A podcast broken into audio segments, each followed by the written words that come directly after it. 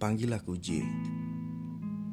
Ini adalah ruang di mana aku belajar menepi untuk tetap bernafas.